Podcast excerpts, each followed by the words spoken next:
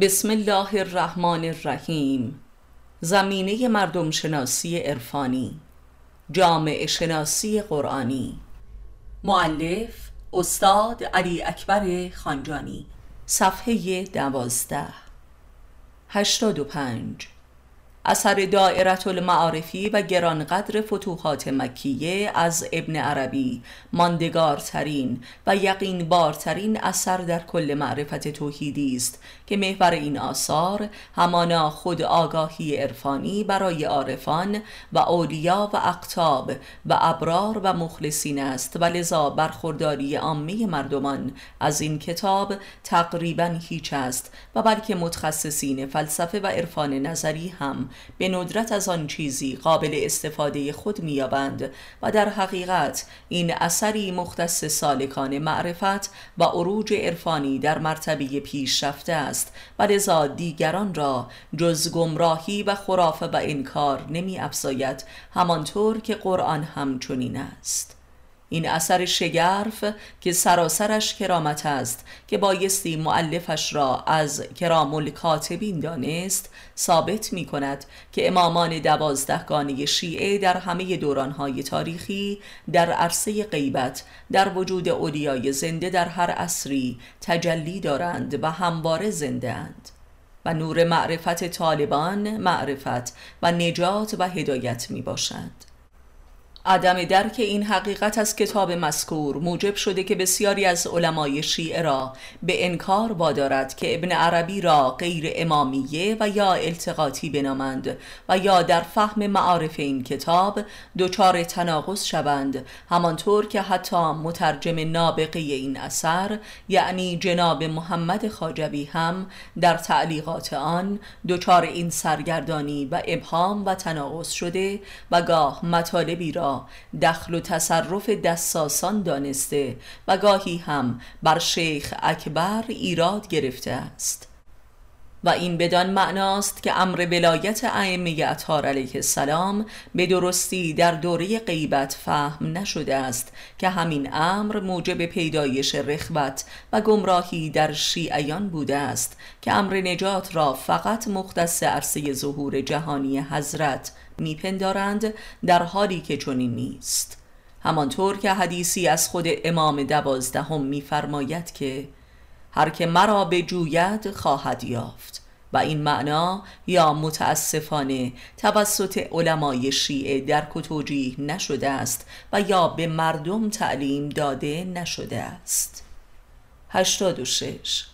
هر کجا که ابن عربی در وصف یکی از اقتاب زنده اصر خودش چنان سخن میراند که گویی صفات و مقامات و کرامات و اقتدار روحانی امامان و خاص امام زمان تدائی می شود جناب محمد خاجوی مترجم ایشان به سرگردانی می افتد و تردید می کند زیرا امر ولایت ائمه اطهار را فقط محدود و محصور به عمر دنیوی آنان و یا ظهور جهانی امام می‌داند در حالی که عارفان کامل دورانها محل ظهور و تجلی امامان هستند که کامل ترینشان محل ظهور امام اصر است. و این حلول نیست تجلی است. و علم تجلی عالی ترین و لطیف ترین علوم است که عدم درکش موجب این همه سوء تفاهم در علمای رسمی نسبت به عارفان تاریخ بوده است. و همین امر تجلی است که خلع ظلمانی دوره غیبت را جبران می کند و لا غیر. اهمیت شناخت امامان شیعه از همین روست وگرنه اگر ولایت آنان فقط مربوط به حیات دنیویشان می بود چه اثری بر شیعیان و مردم جهان می داشت که این همه اختلاف فراهم آید که جنگ شیعه و سنی بر همین اختلاف است؟ 87 و عجبا که همین مردمان کافر و جاهل که قلوبشان ان سنگ سخت تر است بهترین شناسندگان و مؤمنان به تجلی امامان از وجود عارفان در طول تاریخ غیبت بودند و بدین لحاظ از اکثر علمای رسمی و دانشمندان هوشیارتر و مؤمنترند و این برخواسته از کرامت امیت در ناس است. چرا که قلوبشان به دلیل سختی به تسخیر اجنه و شیاطین در نیامده و بکر و امی مانده است و این است که در قرآن کریم می‌خوانیم که اکثر اهل کتاب مردم امی را انکار و تکفیر می کنند و تحقیر می نمایند و می گویند که ما را با امیون چه کار؟ حالان که همین امیون مهد ظهور نور تجلی امامان در دوران غیبت هستند و ایشان را تصدیق و اطاعت می کنند چرا که خود عارف نیز از امیت قلبی خود متجلی شده است که کانون امامت است. 88 عارفان هر اصری در دوری غیبت محل تجلی نور هدایت یکی از انبیا و امامان گذشتند و ابن عربی این حقیقت را به درستی دریافته است و معرفی نموده است. و لذا برخی از اولیای الهی اصر خودش را مقیم در قلب ابراهیم علیه السلام یا هود علیه السلام یا موسی علیه السلام و عیسی علیه السلام می‌داند که کامل ترین آنها مقیم در قلب محمد صلی الله است. که البته به نظر ما واقعه به عکس می باشد. یعنی این نور وجود انبیای گذشته است که مقیم در قلوب عارفان است و آنان را هدایت می کند. همانطور که در قرآن کریم سخن از نوری است که خداوند در قلوب برخی مؤمنان قرار می دهد و با این نور هدایتشان می کند.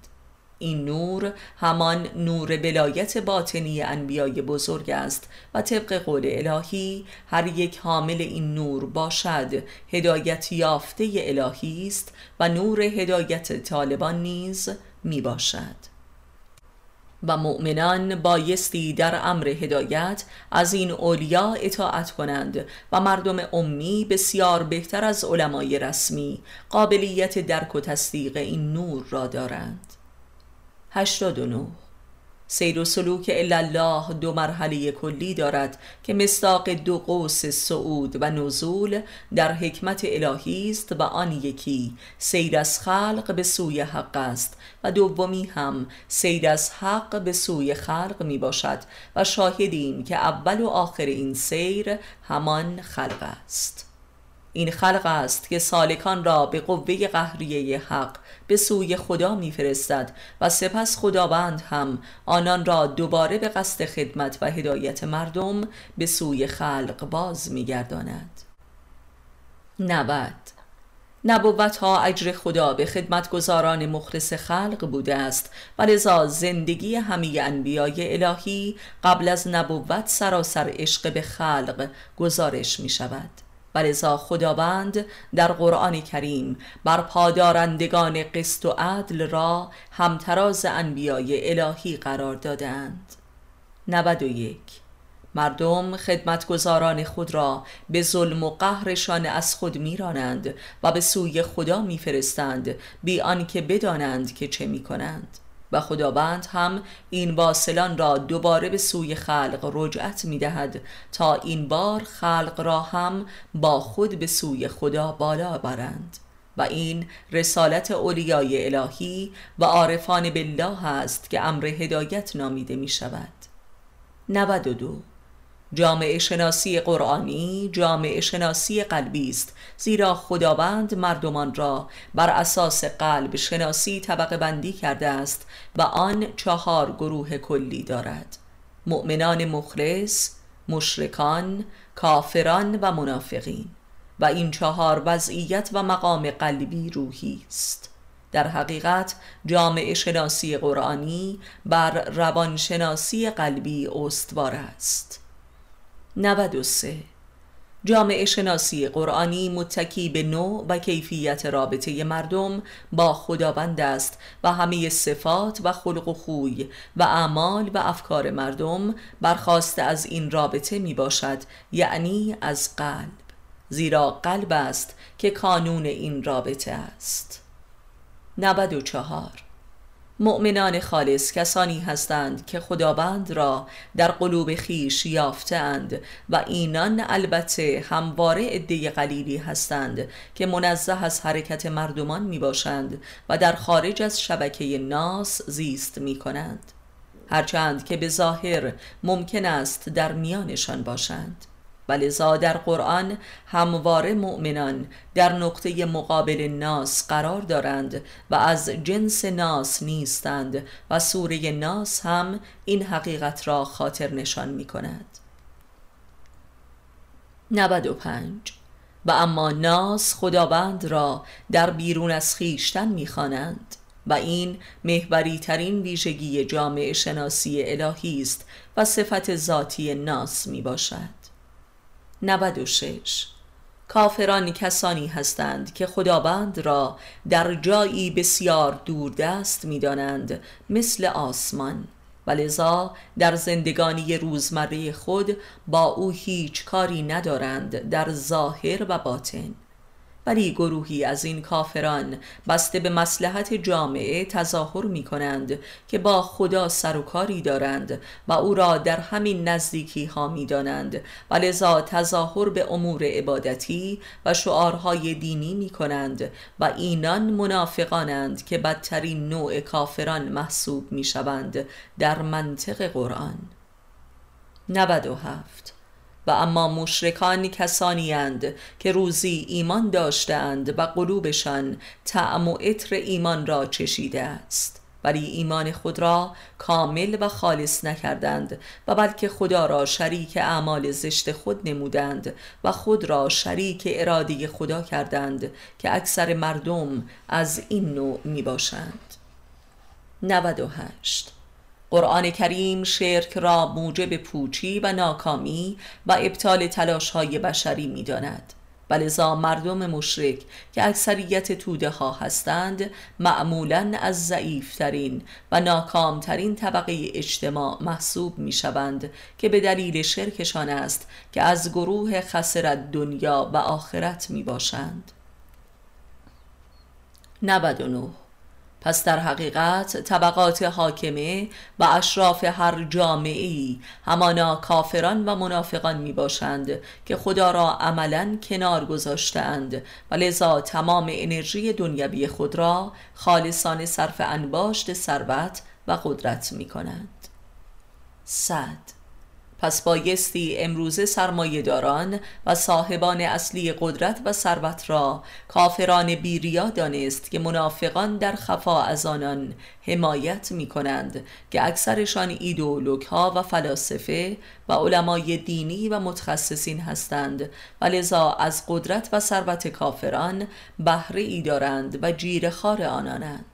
اینان ظاهرا دم از اصالت حق و علم و انسانیت و شرافت و اخلاق می‌زنند و لذا واسط بین کافران با توده مشرک مردم می باشند و مردم را تحت سلطه و اطاعت حکام در میآورند. این است که خداوند پلیدترین مردمان را منافقین نامیده که جایشان در درک اسفل السافلین است. 101 پس آنچه که موسوم به توده و خلق و ناس می باشد که اکثریت مردم را تشکیل می دهد همان مذهب شرک و مشرکین هستند که طبقه پایین جامعه نامیده می شوند و طبق منطق قرآن اکثر و ناس هستند که مخاطب اصلی انبیای الهی نیز می باشند زیرا خاسرین دو عالمند. 102 همانطور که قرآن کریم می‌فرماید اکثر اهل کتاب منافقان هستند و در واقع منافقان جمله اهل کتاب در معنای وسیع کلمه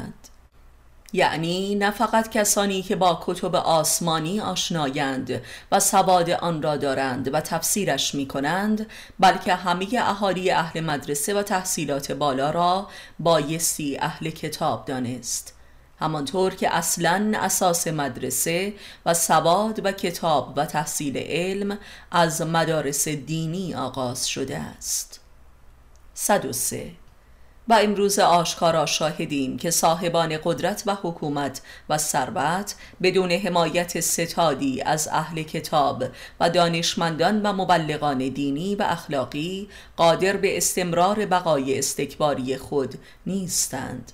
همانطور که سازمان های اطلاعات و جاسوسی ابرقدرت ها کانون و اتحادیه نخبگان علمی و دینی و فنی و نظریه پردازی است و سازمان سیا در لغت به معنای سازمان مرکزی روشنفکری است که مشابهش در همه کشورها به وجود آمده است و به مسابی قلب قدرت استکباری در جوامع می باشد و در واقع بایستی این سازمان ها را کانون نخبگان اهل کتاب دانست که نخبگان نفاق علمی و دینی و فلسفی می باشند که امروزه کمیسیون سجانبه و سازمان آیریس به عنوان اتحادی جهانی همه سازمان های علمی و اطلاعاتی ابرقدرت ها مشغول رهبری و مدیریت جهان جهت اجرای استراتژی های یکصد ساله نظام امپریالیزم جهانی می باشند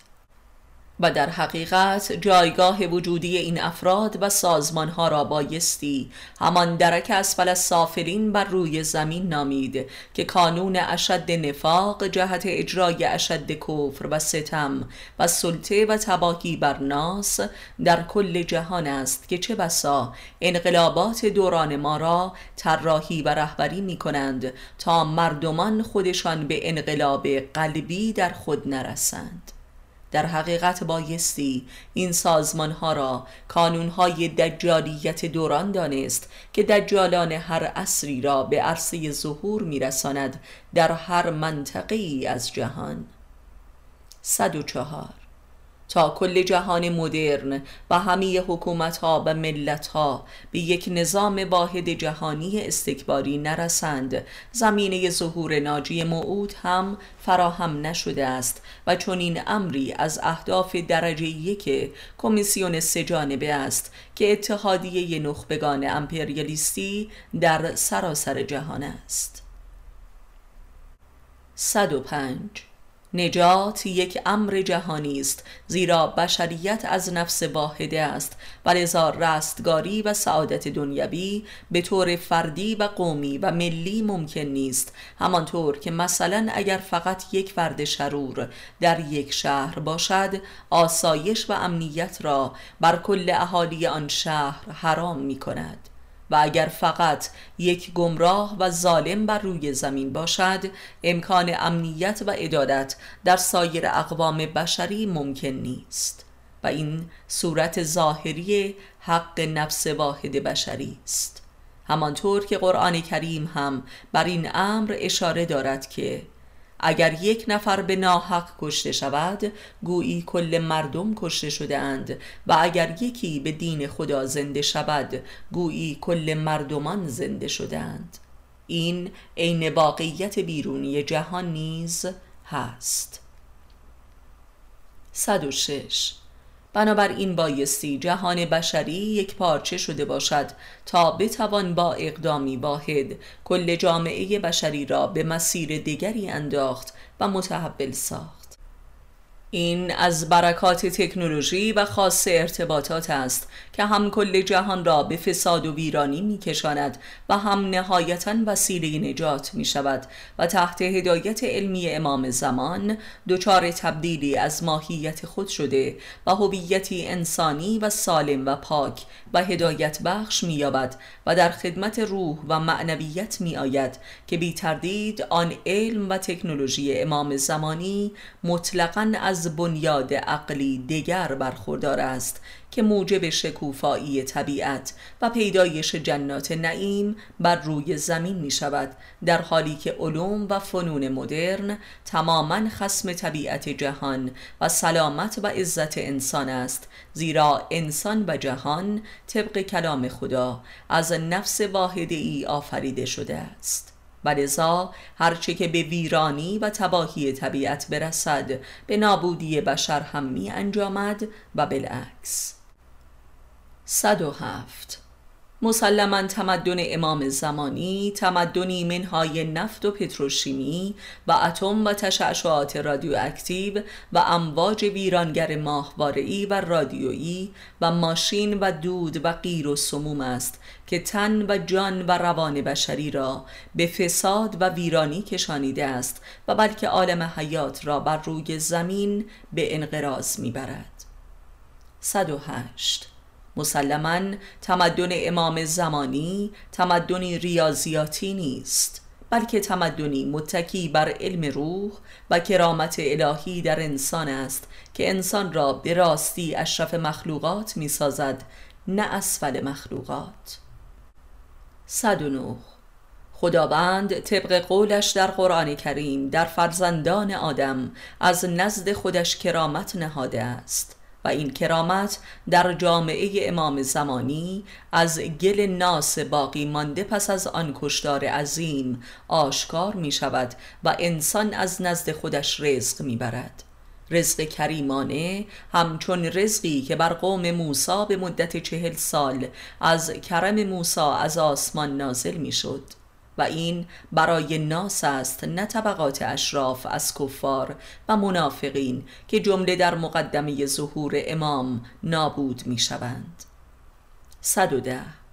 رابطه انسان با خداوند عین رابطه انسان با ذات خیشتن است. و کل روانشناسی و خلق و خوی و صفات و امیال و افکار و اعمال بشری مخلوق و معلول نزدیکی و دوری او از خدایش در خیشتن است. از جمله رزقی که می‌برد یا کریمانه و رحمانی و عاشقانه است و یا بخیلانه و خسمانه و شقیانه است. 111 مؤمن خالص خداوند را در قلب خیشتن می‌خواند و می‌خواهد. مشرک هم خداوند را در زندگی خیش می‌خواند و می‌خواهد. ولی کافر خداوند را در خارج از حیات و دنیایش می‌خواند. و از این سنو احساس و ایده درباره خداوند خالق سنو انسان با سنو ماهیت پدید می آید پس به راستی خداست که خالق است در لحظه به لحظه زندگی. همانطور که میفرماید خداوند انسان و اعمالش را آفرید. قرآن پس در میابیم که این خدای خالق انسان و اعمال و ماهیت و سرنوشتش را انسان است که میطلبد به هر گونه ای که بخواهد. و این عین یگانگی اراده خدا و انسان است همانطور که میفرماید اراده نمی کنید الا این که خدا اراده می کند قرآن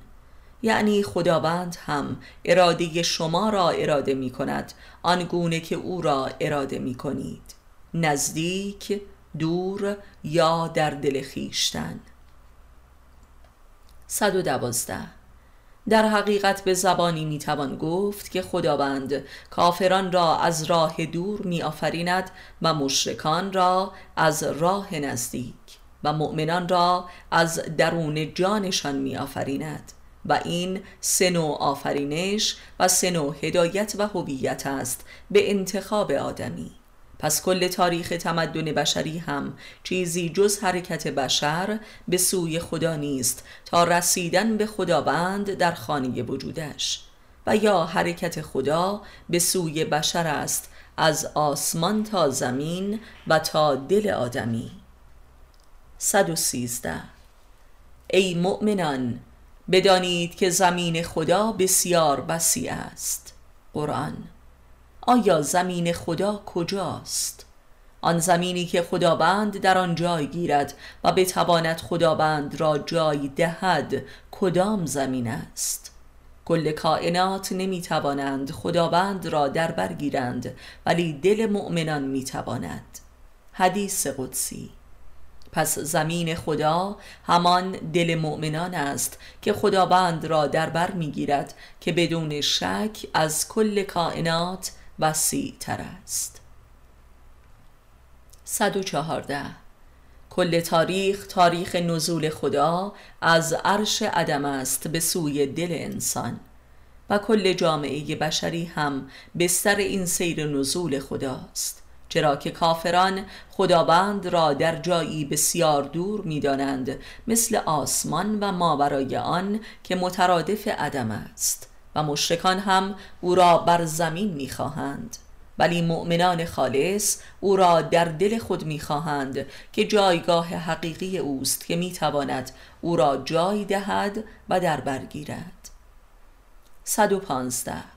یعنی کافران مظهر خدای عدمی هستند. یعنی خدایی که گویی نیست. و مشرکان مظهر خدای زمینی هستند و مؤمنان هم مظهر خدای قلبی هستند. 116 آیا براستی خداوند چیست و چه نسبتی با انسان دارد؟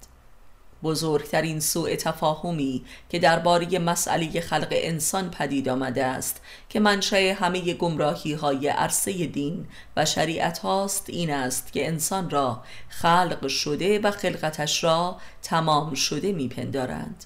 در حالی که حیات دنیا لحظه به لحظه اش کارگاه خلقت انسان است زیر نظر خود انسان و با انتخاب خود انسان. انسان را در خلقتش شاهد گرفتیم. قرآن. و اگر این شهادت نمی بود معاد و حساب و کتاب هم نمی بود و مسئولیت انسان در قبال سرنوشت هم بیهوده و ظالمانه می بود. 117 این شهادت انسان بر خلقت خیش عین شهادت خداست. کافری که خداوند را در آسمان می‌خواند شهادت از راه دور را می‌خواهد و مشرکی که خداوند را در اطراف زندگیش می‌خواند شهادت نزدیکتری را می‌خواهد و فقط مؤمن مخلص است که خداوند را در دلش در لحظه به لحظه امیال و احساس و اعمالش شاهد گرفته است و این عین شهادت انسان بر خیشتن است زیرا خداوند همان ذات انسان است. 118 پس کافر کسی است که از انسانیت و ذات خودش بسیار دور است و لذا ممکن است هر چند سال یک بار به یاد خدا افتد یعنی به یاد خودش افتد. زیرا به قول قرآن کریم هر که خدای را به یاد آورد خودش را به یاد می آورد و هر که او را از یاد برد خودش را از یاد می برد و مشرک به این ذات و یاد نزدیک تر است. و دل مؤمن دمادم با ذات و یاد خیش است. و لذا کافر انسانی بیگانه از خیش است و مؤمن هم یگانه با خیش است و مشرک سرگردان با خیش است. 119 این است که خلقت کافر بسیار کند انجام می شود و لذا عمر دنگویش بر کامل شدن خلقتش کفایت نمی کند و این است که پس از مرگش نیز از عالم خاک رهایی ندارد و این عذابی عظیم است که با مرگش باز به حیات دنیایش باز می گردد منتها بدون حفاظ و امکان تن. 120 یعنی امکان کمال و ظهور انسان کامل فقط در مؤمنان مخلص است که در عمرشان رخ می نماید 121 ولی مشرکین و اکثر الناس در فاصله بین کفر و ایمان که یک پا به درون و پای دیگر در برون دارند نه از آخرت بهره ای دارند و نه از دنیایشان. و در این سرگردانی دچار وسوسه خناس و اجنه هستند و مجنون میگردند و جنون خود را ایمان و خداپرستی میپندارند همانطور که قرآن کریم میفرماید. ملائک می‌گویند پروردگارا. این مردمان که خود را خدا پرست می‌خوانند مجنونند و جن را میپرستند. قرآن اینان خدا را نزدیک می‌بینند و لذا نمی‌توانند با خیال راحت دل به دنیا دهند ولی در عین حال دل به خدا هم ندارند و دستشان از او کوتاه است. 122 ولی خلقت سرات المستقیمی و آنی و بیواسطه همان ارتباط با خدای مقیم دل خیش است و این است توحید. ولی مشرکان بین اراده قلبی خود و اراده خدا در تردید و تذبذب هستند و در این سرگردانی و تردید است که به دام بسبسه های خناس و اجنه می افتند که همان منافقان هستند. زیرا در این تردید دچار انفعال و بی ارادگی می شوند و نیازمند این امر هستند که از کسی اطاعت کنند تا نجات یابند و لذا مسئولیت سرنوشت خود را هم به او بسپارند. ولذا این مردمان که اکثریت جامعه هستند بستر اصلی حاکمیت ظلم و فساد کفارند. 123 و این است که کافران بر عرصه خلقت روحانی و انسانی وارد نمی شوند و در حیات دنیا تا به آخر حیوان باقی می مانند زیرا اراده خداوند را از خود به کلی دور کرده و از حیات و هستی خود انکار نمودند ولذا به قول قرآن کریم از حیوانات هم پست تر می شوند زیرا دارای شاکله انسانی هستند و سیرتی حیوانی. 124 ولی مشرکان اراده خدا را انکار و حذف نکردند ولی اراده حیوانی خود را هم تسلیم اراده خدا نکردند. ولذا در دوگانگی این اراده مستحلک می شوند و این فقدان اراده را سبب می شود که راز اطاعتشان از صاحبان قدرت است. 125 آخرت به یک لحاظ همان آخرت و پایان خلقت انسانی بشر است. ولذا آخرت طلبی همان کمال طلبی انسان است. ولذا قرآن کریم می‌فرماید که کافران کسانی هستند که دنیا را بر آخرت ترجیح دادند و نه اینکه آخرت را انکار کردند ولی مؤمنان آخرت را بر دنیا ترجیح دادند و آخرت را به جلو انداختند یعنی کامل شدن خلقت را در دنیا خواستند ولی کافران خلقت انسانی خود را به آخرت و پس از مرگ محول کرده اند و لذا دچار عذاب می شوند زیرا فاقد صورت و شاکله انسانی هستند و این خلقت بسیار شاقه است. 126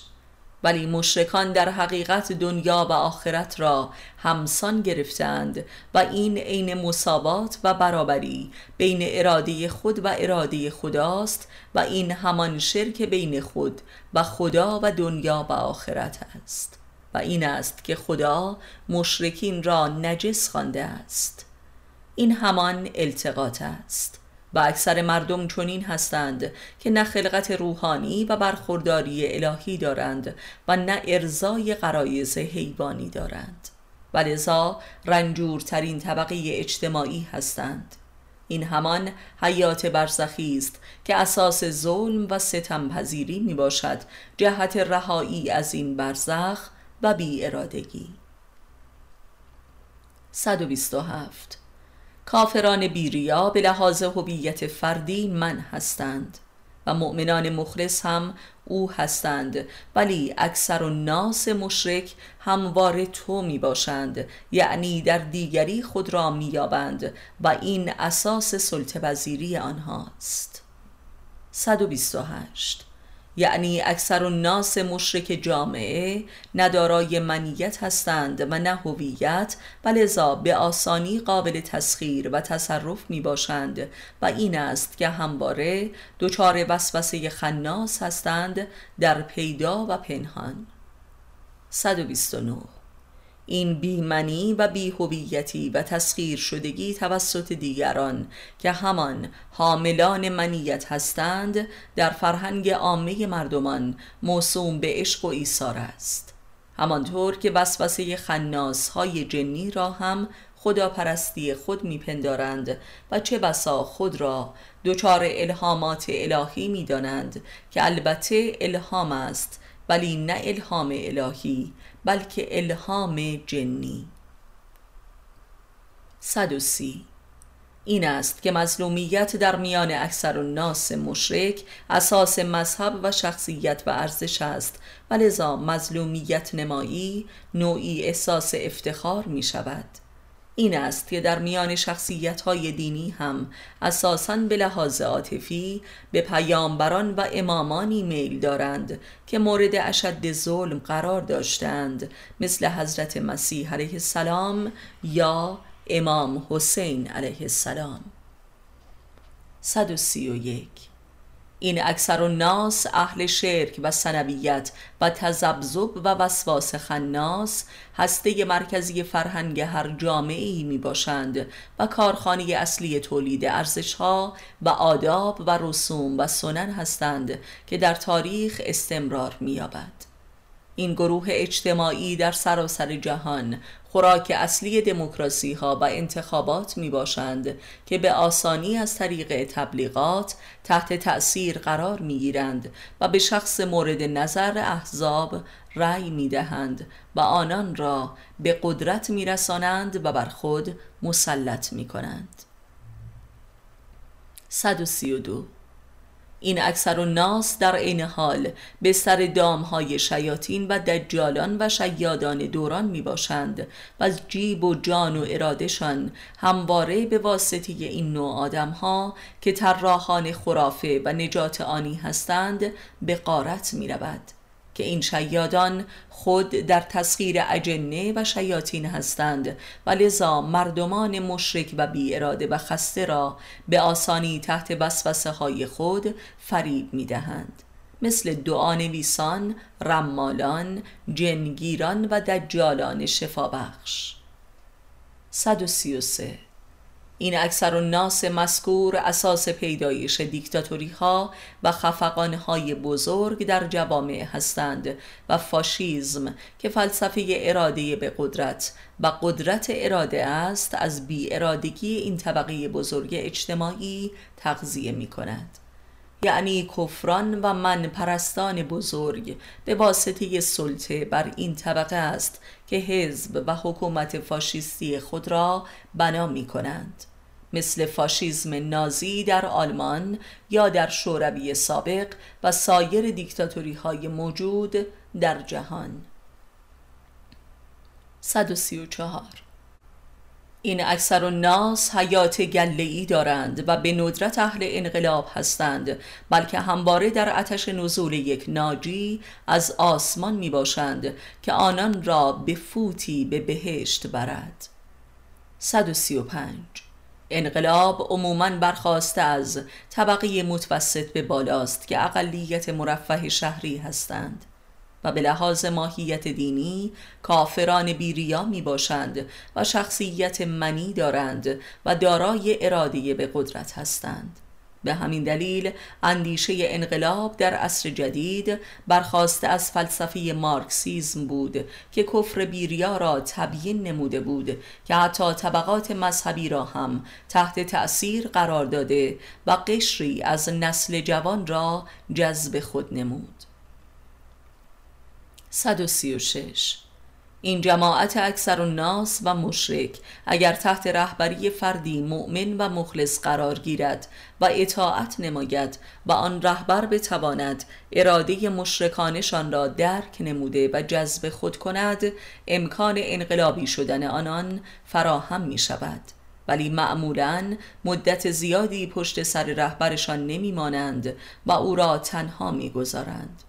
رهبری این جماعت امری به قایت شاقه و پیچیده و معمولا ناکام است و این از طبع دمدمی مزاجی و وسوسه پذیری آنهاست که به سرعت تحت تأثیر تبلیغات قرار می گیرند به خصوص در عصر جدید که عصر حاکمیت تبلیغات و رسانه هاست. مشرکان بهترین خوراک تبلیغات هستند و تبلیغات هم اساسا این طبقه را مخاطب قرار می دهد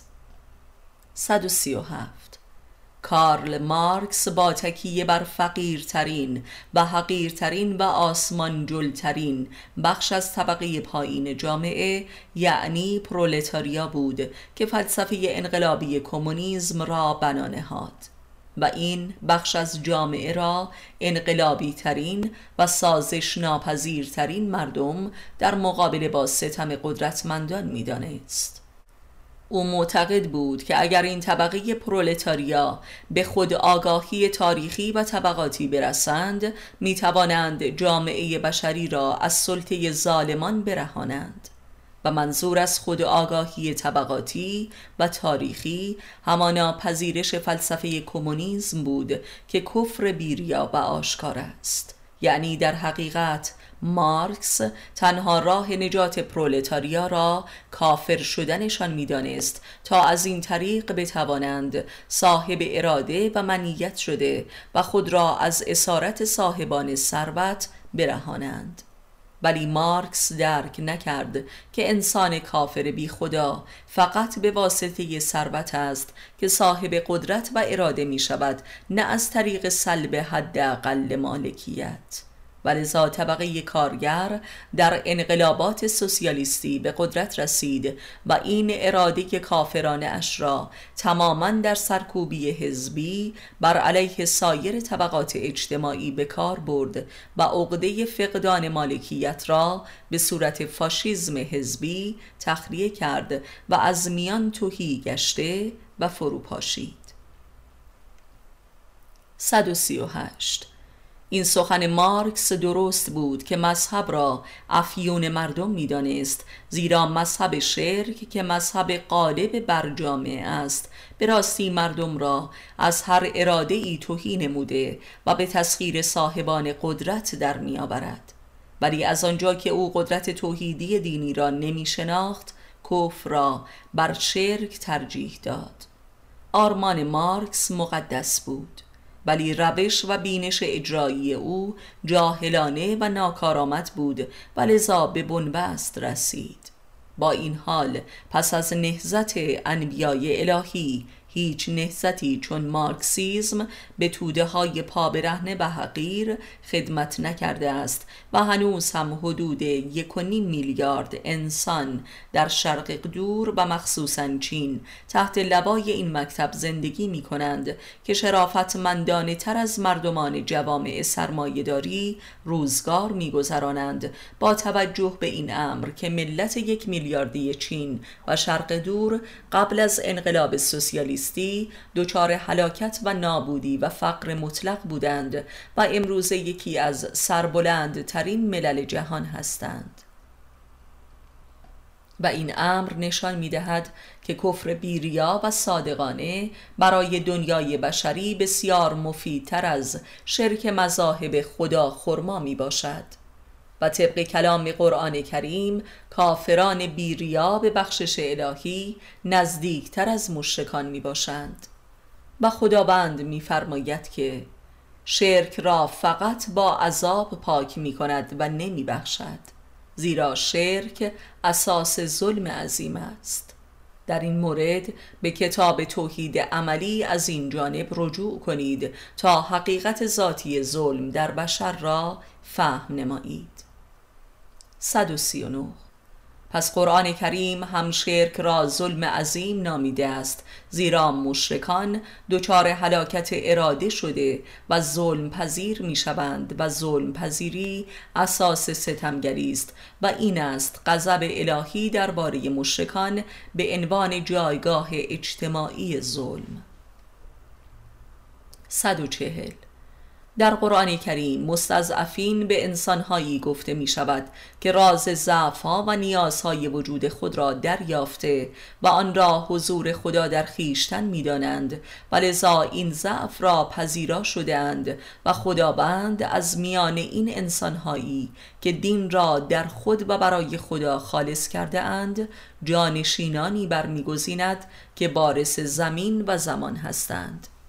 یعنی رهبری و امامت نامرئی جامعه بشری را در دست دارند و اراده خدا را در خلق و در همه طبقات اجتماعی القا می کنند 141 پس مستضعفین به معنای ضعیف شدگان به جبر نیستند همانطور که مستکبرین به قدرت رسیدگان به جبر نیستند بلکه قدرت را اراده کردند به لحاظ لغت همین معنا آشکار است. پس برخلاف ادعای بسیاری از مفسرین و علمای دینی طبقه فقیر جامعه را مستضعفین نگویند. همانطور که مستحق به کسی گویند که با تلاش و اراده اش به حقی رسیده باشد نه اینکه حق بر او به جبر فرود آمده باشد. یعنی استفعال به فعلی آگاهانه و ارادی گویند مثل استشهاد و یا استسباب و در اندیشه های انقلابی مسلمانان عصر جدید این سوء تفاهم که مستضعفین را مترادف طبقه کارگر و فقیر و حقیر پنداشتند موجب شد که انقلابات این کشورها دچار انحرافات عظیم گردد و به بنبست های بزرگ انجامید که این انحراف تحت تأثیر انقلابات مارکسیستی پدید آمد. 142 مستضعف کسی است که پیرو مکتب الفقر و فخرا می باشد که بانی و سلطان آن محمد صلی الله و علی علیه السلام و فاطمه علیه السلام و خدیجه علیه السلام بودند. و خداوند اراده کرده است که فقیران مفتخر بر سرنوشت بشریت فرمان برانند و آن را رهبری کنند. که این امر در دوره غیبت امام به طور نامرئی انجام می شود که بالاخره در ظهورش آشکار می شود 143 یعنی خداوند سرنوشت بشر را به دست بشر سپرده است هم در دنیا و هم در آخرت به شیوه شفاعت. ولذا همه وقایع سرنوشت ساز بشری هم در حیطه اجتماعی و اقتصادی و علمی و فنی و هم در امور حوادث طبیعی مثل باران و سیل و زلزله و تغییر فصول و برکات و قحطیها و سوانه جمله به اراده بشر صورت بگیرد که خلیفه اراده خداست. 144 در مخروط جامعه شناسی قرآنی کافران مطلق و بیریا در رأس این مخروط قرار دارند که صاحبان عمده قدرت و ثروت هستند. در زیر این طبقه کوچک به لحاظ کمی قشر منافقین قرار دارند که به مسابقه وزرا و ایدولوک های اهل کتاب و متخصصین امور هستند و سپس ما بقیه این مخروط که حدود 80 درصد جامعه را تشکیل می دهند از آن ناس و مشکین است که خود دارای اقشاری در درون خود هستند. ولی کل این مخروط تحت اراده الهی قرار دارد که در نزد اولیای الهی او و امامان زمان است که عموما امری نامرئی می باشد و این ادعا از روی عدالت کلانی که بر کل این مخروط حاکم است درک می شود و به غیر از این سه طبقه گروه کوچک دیگری در هر جامعه ای وجود دارند که مؤمنان خالص و موحد هستند که از کل این نظام خارجند و خداوند آنان را حزب الله نامیده است که عموما گمنام می باشند و در ارتباط مستقیم یا غیر مستقیم با اولیای الهی و امام زمان قرار دارند که گاه پیام های آنان را به بدنی جامعه ابلاغ می کنند و این پیام ها و حجت ها و معارف همواره به حقانیت ثابت می شوند این مؤمنان خالص تنها گروه بشری هستند که از سیطره ظلم جوامع بشری خارج می باشند و این پیروزی و رهایی از بابت فقر با فخری است که برگزیدند بدانید که حزب الله همواره رستگار و پیروز است. قرآن. پیروزی این حزب خدا بدان دلیل است که اراده این انسانها منطبق بر اراده خداست چرا که خداوند را در قلوب خیشتن یافتند و من را در او فنا کردند و این آیه مستاق واقعی این انسان هاست که اراده نمی کنید الا این که خدا اراده می کند. قرآن